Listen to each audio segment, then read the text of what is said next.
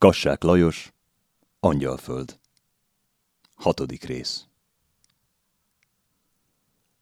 A kisgyerek szemeiben és füleiben sokáig benne maradtak annak a szörnyű délelőttnek az emlékei. Hónapokig nem tudott barátsággal az apjára tekinteni, érezte, hogy miatta történt a veszekedés, s fél tőle, mintha még ma is fullánkot érezne a szavaiban. Már sejtette, hogy az élet nem olyan egyszerű és könnyen áttekinthető, ahogyan ő ezt eddig látta. Akármerre kószált el, mindenütt új, titokzatos dolgokkal találkozott. A szekrény fenekén, az ócska rongyok között csak úgy, mintha betekintett a szomszéd ablakán, vagy ha kikerült az utcára, az idegen gyerekek közé, a tiltott csínytevések közelébe. Amit napközben látott és hallott, esténként elmondta az anyjának. Sokáig nem vette észre, hogy az anyja ilyenkor elszomorodik. Meghidegülnek a szavai, s a fáradt kék szemeivel hosszú percekig elnéz egy pontra a falon, ami nem is a falon, hanem távol, mindenki más által megközelíthetetlen távolságban van. Később megfigyelte ezeket a különös elváltozásokat, s ekkor háló kezdett szövődni körülötte, az elhallgatott szavakból, s ő napról napra jobban begubózott az anyja előtt. S a háló mögött, akár valami föltúrt kertben, tüskés bozótok nőttek, és nagy, színüket változtató virágok virágoztak. Ezek a bozótok és virágok néha lebírhatatlan szavakká alakultak, s ő ilyenkor furcsa, meg nem értett hangokkal lépett elő a háló alól. Mondd csak, miért nem kergeted el az apát, ha ő mindig bánt téged? kérdezte egyszer az anyjától, és várt a feleletre, hogy a száját nyitva felejtette. Az anyja egészen másra felelt neki, s végül azt mondta. Bizonyára az utcai csibészektől tanulod ezeket a dolgokat. Én látom, hogy ő bánt téged, makacskodott a gyerek. Kergesd el, ha ő nem szeret bennünket. Ő a te apád, meg az én férjem. Gondolj inkább arra, hogy te jó gyerek maradhass. És ha már nagy leszel, akkor se igyál pálinkát. Ő iszik pálinkát, mi? Te mindig mondod neki, hogy ne idd azt az átkozott pálinkát, és látod, hogy ő nem hallgat rád. Az anya varrásnál ült, kezei megálltak a munkában, megint valahová a kifürkészhetetlen semmibe nézett, s könnyek gurultak ki a szemeiből. Hagyd abba, mert nem tudok elkészülni a munkámmal, mondta végül. Ha te szereted az anyádat, akkor nem illik, hogy ilyesmiket mondj neki. A gyerek nem értette meg az anyja viselkedését, ezért közeledett hozzá, hogy megsimogassa és megvigasztalja szavaival. És most látja, hogy az egy rács mögött él, és sem érintéssel, sem szóval nem lehet hozzáférkőzni. Jól van, én szót fogadok neked, és ha nagy leszek, akkor sem fogok pálinkát inni. Sok pénzt keresek majd, s veszek neked szép, hosszú ruhákat, egy kis kutyát olyan nagy bajusszal, mint a Foxinak van, s még mást is, mindent veszek neked, amit csak akarsz. Kint, az utcán is ezekkel az oktalan, zavaros gondolatokkal foglalkozott. Leült a járda szélére, s egy gyufaskatúja belsejéből hajót eresztett a kanális vizére. Hallott már a folyóról és a szörnyű tengerekről is hallott valamit, s most a gyufaskatúja hajón utazott a távolságok felé, amik valahol a külváros por és füstfelhői mögött ragyoghattak. Úgy érezte, hogy a hajója nem vízszintesen, hanem fölfelé úszik, mert úgy képzelte el, hogy a tenger az valahol a magasban van. Olyan fehér és úgy ragyog, mint a dobozgyár bádok teteje. A hosszú úton egészen idegen emberekkel, s egészen különös, ezüst szőrű és tarkollatú madarakkal találkozott. A csóka is ott volt, akit a Schuster pince műhelyében szokott látni, csak hogy most négy lábon táncolt, mint a berúgott kocsisok, s a csőre olyan volt, mint egy nagy sárga répa. Mikor megunta a táncot, akkor fölszállt egy muskátlira, és emberi hangon énekelt. A gyerek figyelt, s észrevette, hogy a madár őt dicséri az énekében, azért, mert az előbb jó volt az anyjához. Ezekre a dicséretekre büszkén kifeszítette a mellét, s szívből sajnálta, hogy az anyja is nincs mellette ezekben a pillanatokban. Szólni akart a csókához, de az már elfordult tőle, s mint valami ládát, hátára vette a tengert, amibe pedig ő már éppen bele akart lépni. Szöcske van az órodon, te muja! Két mezítlábas, piszkos képű gyerek állt előtte. Egyikük belemártott a lábát a kanálisba, s a szennyes vizet erősen fölfröcskölte. Gyere velünk, Miki! Tudsz már cigarettázni? Miki hirtelen azt sem tudta, utazik-e még, vagy már ott ül megint a járda szélén, ahová az előbb letelepedett. Nézd, hogyan bámul ez a gombóc! Gyere, te muja! mondta neki a másik, s az öklével belebökött a feje búbjába. Most jönnek ki a csokoládégyárból a lányok. Kaphatsz tőlük te is csokoládét. Hogy mi a csokoládé, azt már tudta. De hogy vannak lányok, akiktől kapni lehet ilyesmit, arra még nem gondolt. Csokoládét? Csokoládét a fejedre, mondta az egyik gyerek, aztán megindultak a csavaros utcákon, s a karika lábaival futott utánuk a harmadik gyerek is. Miki még sohasem járt erre. Most sem volt ideje hozzá, hogy valamit észrevegyen, valamit megfigyeljen útközben. A másik kettő, mintha lovon nyargalászott volna, ő állandó futással is alig tudott velük tartani. Épülő házak állványai alatt trappoltak, aztán átbújtak egy palánkrésen, kijutottak a főutcára, s egy földszintes, vörös téglás épület előtt álltak meg.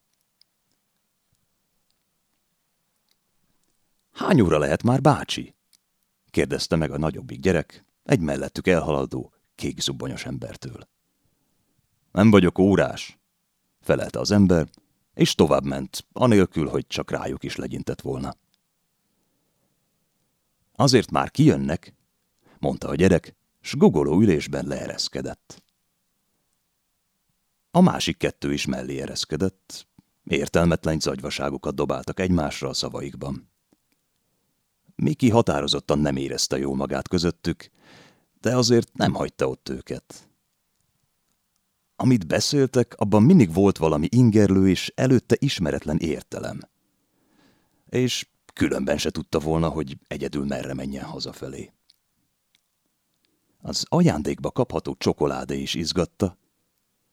A nyelvén már érezte is az ízét.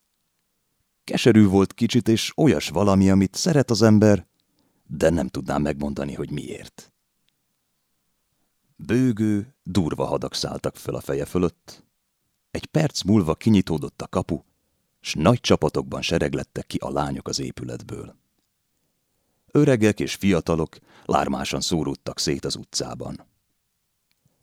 A gyerekek közéjük vegyültek, mint valami fiatal madarak, tátogatták a szájukat, kunyoráltak akár a legszemérmetlenebb kódusok, s kitartóan futottak a lányok oldala mellett. Azok először rájuk sem hallgattak. Aztán pörlekedtek velük, és végül, hogy megszabaduljanak tőlük, odadobtak néhány törmeléket. Mikinek alig csak a nyelve hegyére jutott valami. De így is, és ez a darabka is nagyszerű volt.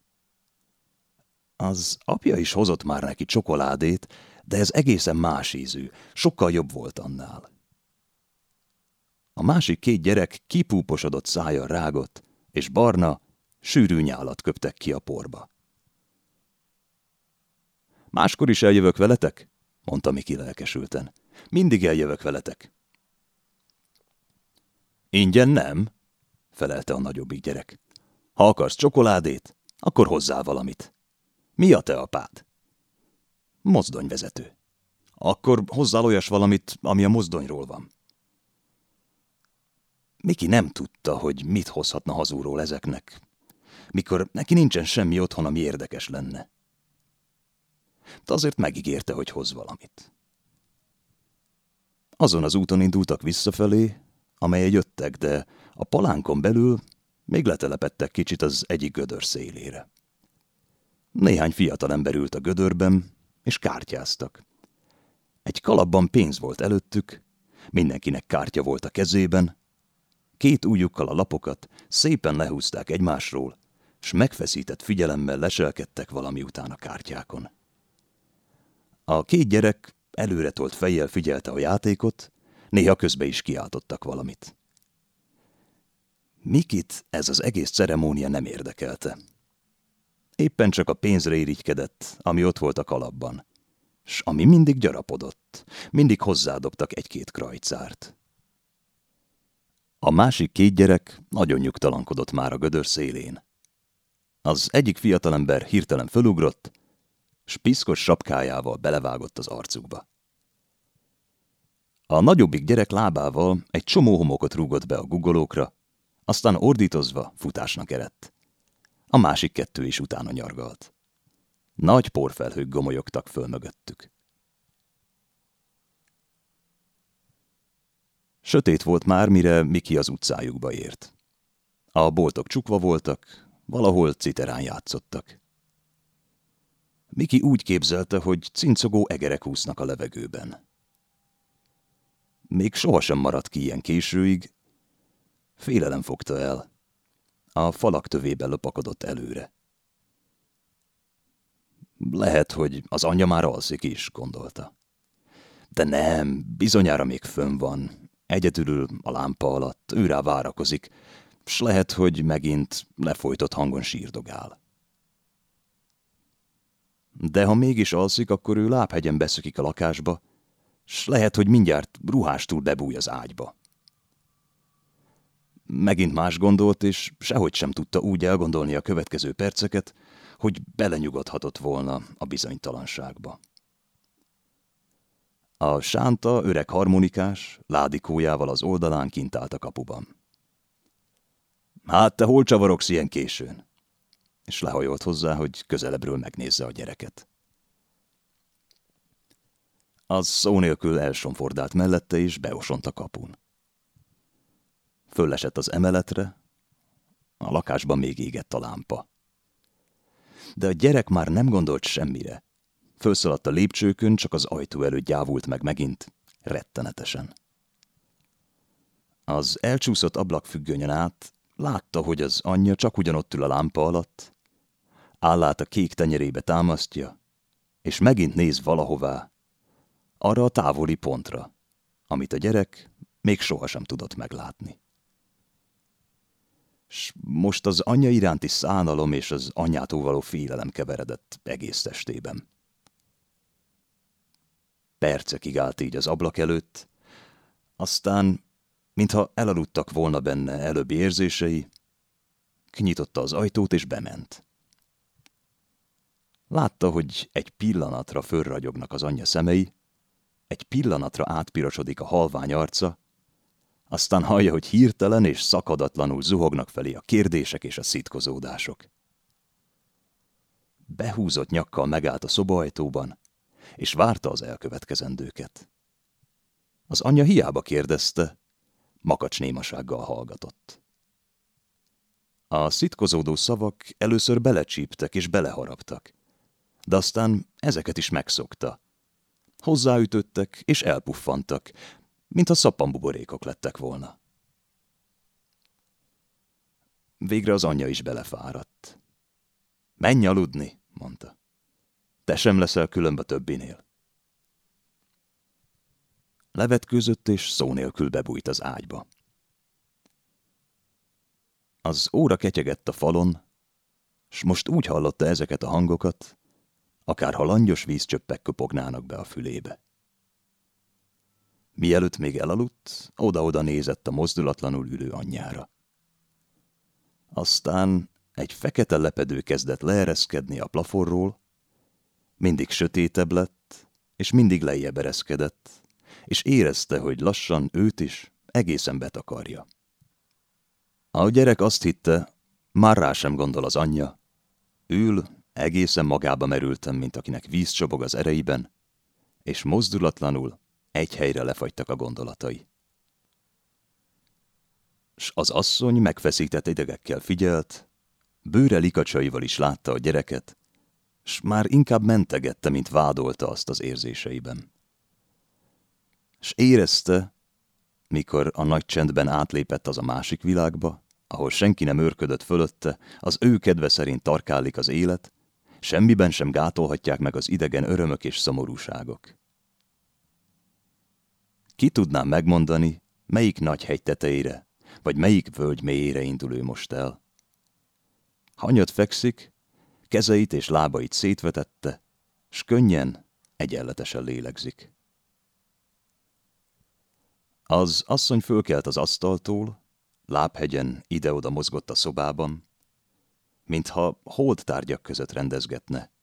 Hiába erőszakolta magát, nem tudta lefoglalni ez a munka.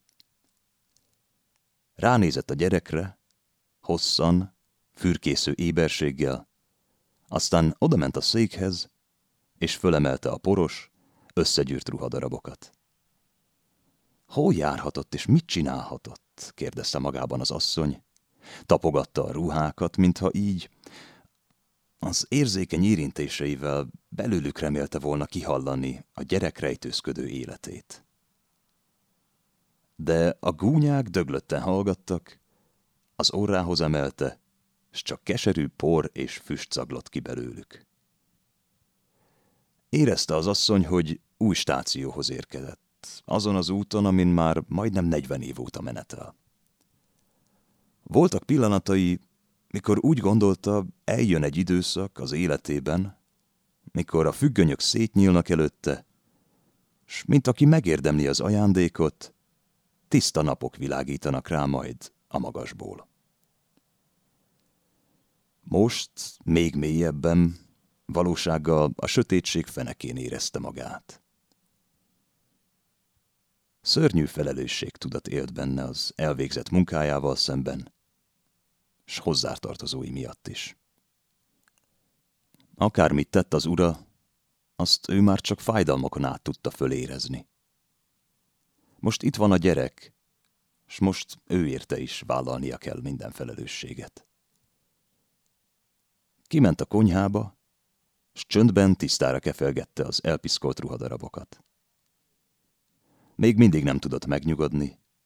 Vizet öntött egy edénybe, s most csontos ujjaival fehérre dörgölte a gyerek ingét is.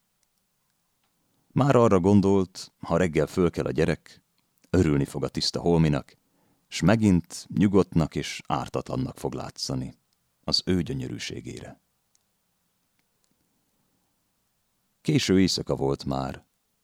A petróleumlámpától gyulladásosak lettek a szemei, s eszébe sem jutott, hogy a konyhajtó üvegjén át ki lehetne nézni a négyszögletes égboltra, ahol ezüstfejű csillagok hevernek a kék mezőben.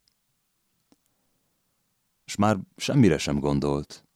Távol volt tőle az alvó város, nem látta a sötét falak között, s a telkek bokraiban vergődő szerelmeseket, a gyilkosokat, akik foguk közé szorított késekkel lopakodnak előre, a sötétben. Nem látta a milliónyi férgeket és bogarakat, amik ilyenkor születnek meg a föld porában, előmásznak a falak repedéseiből, és alattomos támadásra indulnak az emberek ellen.